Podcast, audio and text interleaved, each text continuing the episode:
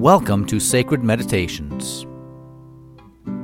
Eternal Father, you gave to your incarnate Son the holy name of Jesus to be the sign of our salvation. Plant in every heart, we pray, the love of Him who is the Savior of the world, our Lord Jesus Christ, who lives and reigns with you and the Holy Spirit, one God, in glory everlasting. Amen.